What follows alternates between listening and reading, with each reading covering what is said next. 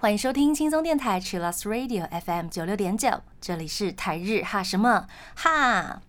轻松电台已经新增了线上即时收听的功能，点进官网就可以看到播放器咯。记得追踪我们的脸书还有 IG， 加入脸书社团跟我们聊天，每个月都会抽 CD。 最新的12集节目可以在官网 Chillus 969.FM 听得到。想要重温更多精彩节目内容，可以搜寻 Podcast。 欢迎继续投稿 Johnny's 阿拉鲁还有 AKB 阿鲁阿鲁。大家晚安，我是妮妮。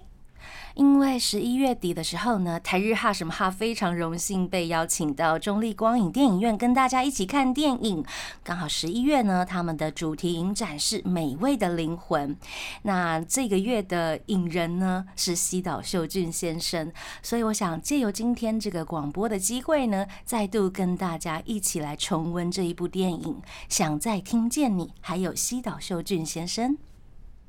这次跟大家欣赏的电影呢，是来自周防敦彦导演的作品《想再听见你》，是一部有关于311大地震灾后幸存者疗愈伤痛的电影。导演的创作灵感源自一位来自岩手县叫做佐佐木格的先生，他所建造的风之电话亭。这一座没有连接电话线的电话亭呢，就是让许多灾后幸存者写下心房，放声流泪，想念往生者的空间。这一座电话亭一开始呢，是因为在2010年的时候，因为佐佐木格的亲人刚好病逝了，他就买了一个报废的电话亭，放在自己家里的花园里面。他想说让他的亲朋好友呢，可以跟已经离世的人对话。隔年呢，因为311大地震，他的妻子也离世了。他说他当时回到家的时候，只见到周遭一片漆黑，抬头看只能看见满天的星空，就是周遭的建筑物啊、路灯啊，一切全毁了，妻子家人都不在了。在这之后呢，他决定开放电话亭，可以让那些还来不及跟思念的人说话的人们，可以好好的说出思念的话。佐佐木格先生他也表示，他会好好照顾自己，好好的活下去，觉得现在的幸福就是帮助别人，让人得到快乐。NHK 前几年呢，也有为这个风之电话亭做了一部纪录片。我看到很多网友说不太敢看，怕看了会哭爆。确实啊，想必如果是亲身经历过这一场大灾难的朋友，要再度面对伤痛，绝对是需要很大的勇气。那我们是旁观者啊，在电视机前面的人其实也是。我在看这一部纪录片的时候呢，现场准备要和亲人通话的朋友们，大多数走进去之前都感觉到有一些纠结。走进去电话亭里面，拿起电话筒拨了电话之后呢，通常都会先沉默一段时间。我在猜，这一段时间里大家的心情一定很复杂。如果是我的话，我自己猜我会觉得他们可能会觉得自己到底在做什么，为什么会傻到来这里打没有接线的电话呢？或者是他们也许有一些想说的，但是还没有准备好开口。这都是我自己的猜想，因为每个人可能想的都不太一样。当然这只是一开始，一旦他们开口之后呢，大多数的人就像是真的接通了电话一样，一会心急，一会无语，一边哭着说着自己的想念。这就是真实存在的风之电话亭。我还看到一个非常可爱的妹妹，她非常的年轻，大约应该是高中毕业了吧。然后她正在跟她的亲友说呢，就是在天堂的亲友说，为什么你没有等到我毕业呢？听起来就是有一点点任性的话，但是还是可以听出她非常想念她的亲友。他还有非常可爱的发言，他就说我当初入坑的杰尼斯到现在都没有变哦。听到这里真的是让大家又哭又笑的，非常可爱。好，我们先稍微休息一下，来听一首歌，待会回来。欢迎回到台日哈什么哈，我们今天跟大家聊聊电影《想再听见你》，还有西岛秀俊先生。那我们先来聊一下这一部片的导演周访敦彦先生，他是因为《风之电话亭》而产生的一个创作灵感。那周访敦彦导演的作品呢，他受了法国新浪潮的影响。什么是法国新浪潮呢？它的特色呢，就是在于导演不只会主导电影，他更是电影的作者，他会参与整部电影的创作。例如像周访敦彦，他就也参与了《想再听见你》这部电影的脚本。那在拍摄的风格特色呢，就是会有一些比较快速切换场景的剪接手法，或者是像跳接，会造成一些看起来整体叙述上会有一些不连贯的效果。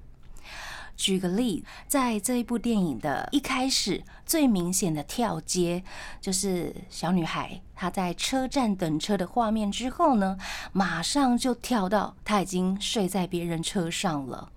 整部电影有很多这样子的手法。那另外呢，就是女孩在阿姨病倒之后呢，她好像就故意走到一个像灾区的地方，去那边寻找她的家人乃木。摄影机跟着人物呢，会一起浮动晃动，仿佛好像跟着主角的心情或者是视角一起在晃动，跟一般用水平稳定器的拍摄方式有比较大的差别。这就是法国新浪潮比较明显的特色。那法国新浪潮呢，也有受到意大利新现实主义的影响。在二战结束之前呢，意大利兴起了一个电影的运动。在意大利新现实主义的作品里面呢，通常就可以看到意大利精神的变化，还有他们的日常生活状况，包括当时的贫穷、压迫、不公平，还有绝望的社会状态。所以在周访敦彦这一部《想再听见你》的电影里面，也可以看到非常明显，就是以311东日本大地震作为这一部电影的主题。《风之电话亭》除了被 NHK 拍成了纪录片，被周访敦彦拍成了电影。在国外的学者眼中呢，《风之电话亭》也是一个值得让大家去学习的日本文化历史。这个阶段呢，我们先稍微休息一下，听一首歌，待会回来。欢迎回到台日哈什么哈，我们今天跟大家聊的是《想再听见你》这一部电影。我们刚刚呢聊了原主佐佐木格先生，还有周访敦彦导演。这个阶段呢，我们来聊一下在整部电影面呢，都会出现的东西，那就是食物。也许是丰盛的家庭料理，或者是一个非常简单的面包，食物呢就会一直出现在这一部电影里面。像是第一幕，阿姨她在帮哈鲁卡准备早餐的时候呢，那个时候我马上就回想起自己的小时候，因为住在丰原的阿嬷家，外婆呢都会替准备上课的孙娜们准备早餐。那个时候每天就是非常简单的泡一杯牛奶，配的可能是孔雀饼干入口即化那一种，有没有？或者是包子馒头，那已经是让我非常怀念的家乡味道了。那阿姨她家呢是在广岛，她准备的早餐也不是什么丰盛的和式早餐或者什么味噌汤哦，也是非常简单的，像我小时候会吃的东西。这边也可以看出哦，这是日本大正时期洋化之后开始的饮食流行。对，大正呢就是承接明治维新之后呢，从1912年开始，只为期了14年的年号大正。这一段期间呢，他们历经了第一次世界大战，还有关东大地震，也有很多在描写这个时代的影剧作品，例如佐藤健主演的《天皇的御厨》就横跨了大正到昭和时期。或者是电视动画《鬼灭之刃》。这段时期啊，除了饮食文化的改变之外呢，可以在一些作品里面感受到，这段时间他们融合了西方文化的和式建筑，像是我们在《神隐少女》里面看到的那一栋油屋，就是这样子的融合式的建筑。服装的方面呢，例如像改良式的和服裤，颜色对比会比较鲜艳、强烈、华丽之外呢，我们也可以发现大正时期有很多迷之浪漫的感觉，纸醉金迷的生活啊，消极享乐或者是虚幻矛盾的浪漫主义，所以他们也把这个时期叫做大正浪漫。这是我看《想再听见你》这一部电影第一个联想到的事情，跟大家分享。接下来哈鲁卡呢，他就开始他的旅程。第一站他到了一个叔叔还有失智奶奶的家，我们可以从叔叔在准备食材盛汤的一些举动，可以感受到温暖的人情味。这边我觉得也是哈鲁卡开始知道这个世界上还有跟他一样绝望在过着生活的人。毕竟，不管是天灾或者是人祸，都是大家不想遇见的。但就算真的不幸遇到了，人还是得吃饭啊。广岛就是处在一个比较不会受到地震灾害的区域，但是他们经历了相当残忍的二战原子弹爆炸，1945年到现在已经经历了77年。每年呢 NHK 也都会做相关的节目，提醒大家不要忘记这个惨痛的历史教训，也顺便让没有经历过这些事件的年轻族群呢，可以了解过去的日本。我记得印象深刻的一集呢，就是黑 Jump 的八一女光，她去采访当时经历过二战时期的人的后代，他说呢，他们的长辈当时候会拿草和树皮当做食物来吃。借由这样子的主题节目呢，让我对当时二战的生活方式印象非常深刻，也非常感谢他们可以带着当红的 idol 们呢做这些企划，让我们可以更了解日本的过去，有一些当然跟台湾也有关。回到《想再听见你》，在哈鲁卡遇到颓废大叔之后呢，他们也跟新住民一起聊天用餐。那日本的新住民人口数应该也是在全世界名列前茅的国家。目前日本最多外国人居住的前三名城市是东京、名古屋还有大阪。那在电影里面呢，他们也是吃对方国家的平民食物，在享用食物的同时呢，他们也有很多的对话。可以看出虽然他们是来自不同的国家，但不管是什么样的种族，什么样的人，面对相似的遭遇或者是不同的遭遇，其实都可以互相理解彼此的痛苦。另外我非常喜欢就是颓废大叔西岛秀俊他在找人的那个咖啡厅，给我一种旅行勇闯异乡的感觉。虽然都是在日本，然后里面的人也都很温驯，也会说日本语，但是他们是来自不同种族的不同国家的人，所以让我怀念起在欧洲旅行时那种面对危机的警觉意识，而且那个画面拍的真的非常有异国风情。以上就是让我印象深刻的食物的场景跟大家分享。这个阶段我们先稍微休息一下，听一首歌，待会回来。欢迎回到台日哈什么哈，我们今天跟大家聊的是电影《想再听见你》。我们刚刚聊到了整部电影里面贯穿的主题食物。那说到食物呢，可能就会让我想起和食。对，如果有比较在关心日本重建的朋友们，应该会比较知道状况。那我们今天趁机呢，再让我们从数字来感受当时全世界对311的震撼心情。2011年3月11号下午2点46分，日本东北遭到瑞士规模大概 8.9 或者是 9.0 的大地震侵袭，海啸夹着巨浪，1小时之内呢冲毁了沿岸地区的建筑物还有人，大约18000多人丧生，大多死于海啸，其中有2500多具遗体还没有办法找回来。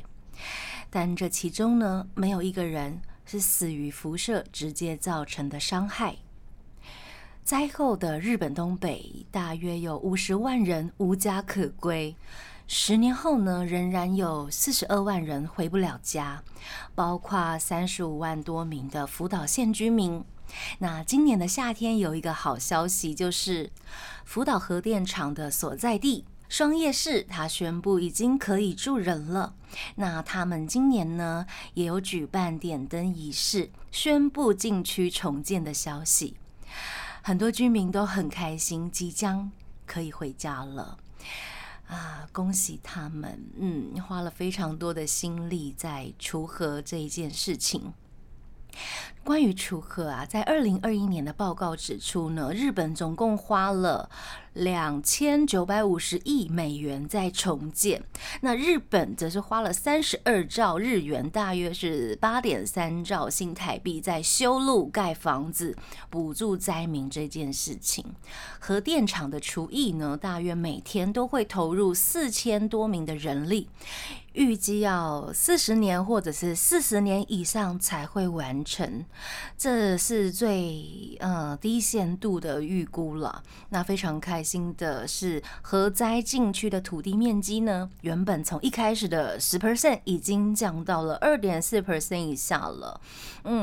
那这个是在当地日本呢，那远在台湾的我们，除了看纪录片或者是看相关的作品或者是报道，最令我们担心的应该是台湾何时进口的问题吧。我们今天就趁这个难得的机会来聊一下核食的标准。辐射的计量单位我们大概可以分成2种，一种是放射衰变的小单位叫做贝克，大单位叫做居里，1居里等于37亿贝克。另外一种是累积辐射值的单位，它叫做西弗。台湾对进口食材的辐射标准是100贝克，已经远低于欧美的1250贝克，大约已经低了10倍以上了。所以贝克这个单位的数字真的非常的微量。以我们较常见的单位举例来算的话，1克的雷，就是那个元素雷，在1秒钟衰变的次数是1居里，也就是等于37亿贝克。那人体1年累计的辐射量大约要超过一定的毫西弗，才有可能会对身体造成伤害。其实我们的日常生活中呢，已经夹带了很多辐射值。就以一天抽30根烟的人来计算，一天哦，然后30根烟，累计1年的辐射量大约是 1.2 到 1.3% 的毫西弗。这个大家先记住这个数字就好了。那因为2战之后广岛长期的原爆，人类会有一些疑虑，就是原爆会造成短时间的暴露或者是长期的累积，所以呢，世界卫生组织底下的国际炎症研究机构，它在2015年发表过，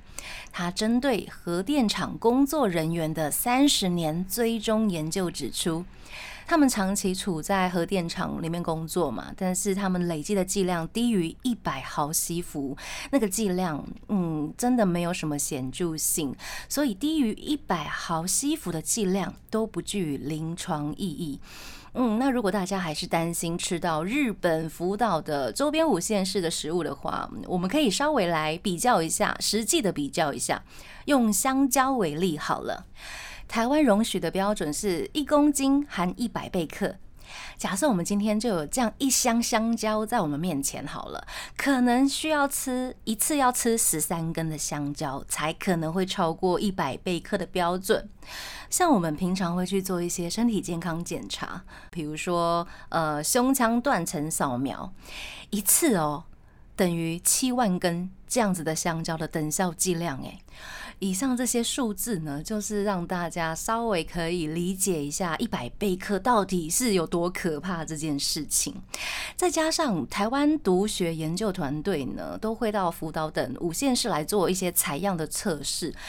目前其实在很久之前就已经有超过300样以上的食材都是符合公告标准的，其余的品项台日呢也持续在改善之中，所以我们对进口核食的疑虑呢，无疑的可以放心交给专家来把关。那这样听下来，好像会比较害怕就医时照 X 光或者是断层检查的辐射量，是不是听起来比较可怕？其实我们可以下载全民健保行动快易通 i 健康存折的这个 App， 你只要登录之后呢，就可以直接查询你自己一年累积的放射线检查辐射量咯。那我还有另外想分享的，就是因为前几年呢就开始会看一些日本的晨间情报节目，看我自己 idol 在上面的表现，例如像是黑 Jump 的一野委会，他每一周呢都会在节目上面吃日本各地的食材来介绍他们，像是白米啊、蔬菜水果还有海鲜，各种食材都有，而且常常就会吃到来自福岛五县市的食材。目前为止，这一位一野委会呢，看起来好像真的没有什么大碍。如果大家觉得还是有疑虑的话，可能要把他抓去测一下辐射值。以上都是开玩笑的啦，就是希望大家喜欢的艺人都可以很健康。除了一野委会之外呢，同一家事务所的前辈 TOKIO 东京小子，他们在2000年左右呢，因为节目大秀的关系，他们在福岛就买了一片土地，而且在里面建设，例如盖房子啊、种田啊。他们把这一片在福岛的土地称为大秀村。近期呢，他们也回归福岛，再度启动大秀村了，恭喜他们！那三位 TOKIO 的成员，像是陈岛茂啊等前辈们，会领着后辈再度在大秀村里面活动、盖房子、种田。这也是他们每一周都会播出的综艺节目《铁腕大秀》。好，我们先稍微休息一下，听一首歌，待会回来。欢迎回到台日哈什么哈，我们今天跟大家聊的是电影《想再听见你》。嗨，这个阶段我们来聊聊中立光影电影馆11月的主题影人西岛秀俊先生。嗨，在接到这个任务之后呢，我就看了这部电影，直接联想到之前拿下影展很多奖项的《在车上》，这是西岛秀俊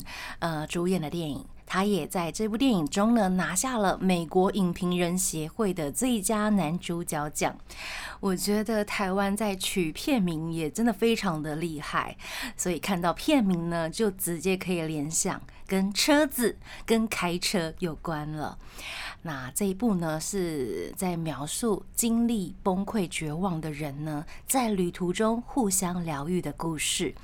跟风之电话亭其实有很多相似的点。那我们在台日哈什么哈的 IG 上面呢，搜集了听众的投稿，大部分的影迷对西岛秀俊最有印象的作品其实是《昨日的美食》。嗨，那西岛秀俊先生给我的第一个印象就是英俊挺拔，但是带有一点点忧郁的气质。还有看他在很多的访谈里面呢，我都可以感觉到他非常的有礼貌。他可以很安静的先听完对方想要说的话之后呢，再慢慢道出他自己的感想，非常的知书达理。对，知书达理呀，感觉就是一位很有故事的大哥哥，所以对他出演过的作品也差不多是有这样子的感觉啊。不过也从一些访谈之中呢，可以发现西岛秀俊先生也有很调皮、很有趣的一面。我们举个例来说好了，像是曾经跟西岛秀俊一起共演过日剧的波流，对，他有谈到对西岛秀俊的印象，他表示呢，过去他对西岛秀俊的那个感觉就是一个很严肃的人，但是他们在一起拍片的时候，却一直看到西岛秀俊先生不断的灿笑，所以他也在吐槽说，好像看到了什么样的怪东西。好，这个我真的可以理解加一。比如说我们在前阵子看假面骑士 Black Sun 出席的一些访谈，我看到西岛秀俊先生，感觉他就是一个童心未泯的大男孩，因为他本身就是假面骑士的大粉丝，他也说自己真的很爱这个作品。像他在试玩假面骑士周边产品的时候，就是那个腰带，假面骑士在变身时的那个腰带，我那个感觉，我给我的感觉就真的很像波流说的一样，好像看到什么奇怪的东西，非常的可爱，完全就是颠覆了我对西岛秀俊的印象。总觉得他还有很多我们不知道的事情等着我们去开发啊，他真的很可爱，粉丝也非常的多。他在2014年的时候结婚，当时所有的影迷都笑哭着说：“还好我们还有福山雅治，很可爱啊。”这两位艺人，这两位男演员呢，气质是有一点点相似了。嗯，那我们来聊一聊西岛秀俊他怎么进入演艺圈的。西岛秀俊19岁的时候参加试镜被录取了，因为受到爸爸的影响，他想要当一名演员。在1993年的时候，大学时期，因为在经典爱情剧《爱情白皮书》中呢，饰演了一名清秀而且很帅的角色，被大家瞩目了。挑战同性之爱的角色呢，也受到大家的欢迎。可是有一说呢，当时的经纪公司想要把他定位成偶像的演员，他自己觉得跟自己期许的电影演员路线不太一样，那也很害怕这样下去会越来越难转型，所以决定离开原本的事务所。有这么一说就是被冷冻啦，长达5年的时间，他是整个消失在荧光幕前的。后来在一些访谈的节目当中呢，他自己也有提到，在那段时间里，他一直不断的在揣摩前辈们的演技。他说1年会看超过300部电影，就在电影里面一直反复的学习大家的演技。1年300部电影，等于可能1天2天就要看1部。对，他本人也表示他真的非常喜欢看电影。直到1999年呢，他首次主演了电影《人间合格》，而且拿下了日本电影专业大赏的最佳男主角奖。从那个时候，西岛秀俊先生呢就专心的在出演电影的作品，直到2010年之后，才又开始转向日剧的演出，也有许多经典的作品，例如《草莓之夜》。那台日哈听众最喜欢的作品《昨日的美食》是西岛秀俊先生在2019年再度挑战 BL 题材的日剧演出，他饰演每天只想准时下班啊、勤俭持家的律师石朗，跟他的美发师男友呢，他们2人过着平淡而温馨的同居日常。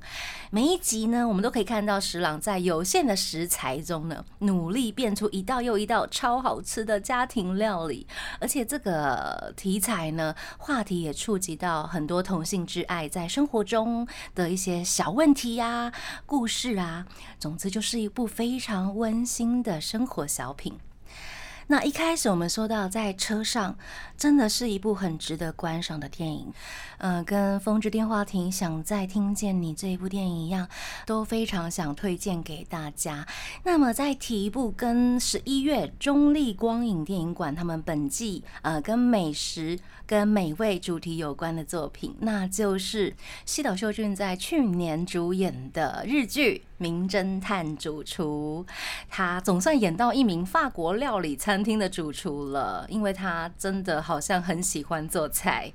这一部日剧里面呢，每一集都有不同的故事，所以呢，在观赏日剧的时候呢，也没有什么压力，可以选集看、跳着看都没有关系。他饰演的是他在端出料理的时候，也会顺便观察客人，然后帮他们解开迷津的法国料理主厨。他有在一些访谈里面呢就笑说，他在拍这部片的时候真的以为自己是厨师了，因为在这部片里面呢他一直都待在厨房没有出来算是一部非常有趣的日剧，如果大家喜欢的话可以找来看。另外有一个比较特别的是呢，有一位美食作家，他也帮这一部名侦探主厨呢专门出了一本，里面出现所有的法式料理的食谱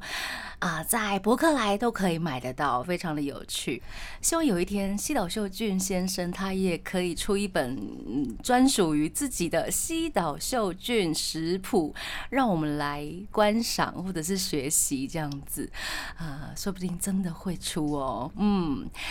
再推荐一部他跟二宫和也共演的电影《麒麟之舌》，也是一部关于美食的电影，非常推荐给大家。那假面骑士 Black Song 呢在日前已经宣布开拍第二季了。西岛秀俊风格的假面骑士，大家真的必须要看一下。好的，那这个阶段呢，我们先稍微休息一下，听一首歌，待会回来。欢迎回到台日哈什么哈，我们今天跟大家聊的是有关于《风之电话亭》，想再听见你这一部电影，感谢中立光影电影馆的邀请，台日哈第一次出征在跟大家聊天的时候其实很紧张耶，因为有一些话可能很想讲，但是可能讲不完，然后就变成忘记要讲这样子。也好在呢，台日哈什么哈呢，每周都会推出新的电台节目这样子，所以呢就趁这个机会再次跟大家温习想再听见你这一部电影。如果还没能看到的话怎么办呢？也许有一天中立光影电影馆呢会再度上映哦，因为他们会不断的推出一些可能你曾经错过的电影。大家应该可以上他们的官方网站，就可以查询他们每个月的主题，还有会播出的电影啊，而且是免费让大家看呢呀。在中立光影电影馆的对面呢，就是桃园的眷村马祖新村的园区，在里面也可以看到当时眷村所有保留下来的房屋啊，或者是一些物品，是一个非常舒服的园区，也非常推荐给大家，假日啊，或者是可以计划个半日游都非常的好。那再度强调一下，这两边都是免费开放给台湾所有民众可以参观还有看电影的好去处。那在那一天的映后座谈呢，我们现场的观众朋友都非常的热情，跟我们分享他看完想再听见你这一部电影的感想，非常感谢大家的踊跃发表。有一位姐姐她说，她在看这一部电影的时候觉得一开始怎么会步调这么慢，但是她给我们的那个结语真的是棒呆了。对，步调慢的原因我其实可以解读成导演想要表达在疗愈伤痛这一部分呢，可能是要花很长的一段时间，慢慢的来，从每一个旅程遇到的每一个人，在这期间呢慢慢的化解自己内心的心结还有伤痛，我会比较把它解读成这样，但是也有可能是日本电影的一种特色吧。对，我们都可以自己想象跟自己来解读，这也算是一种观赏任何作品的乐趣。那我们回到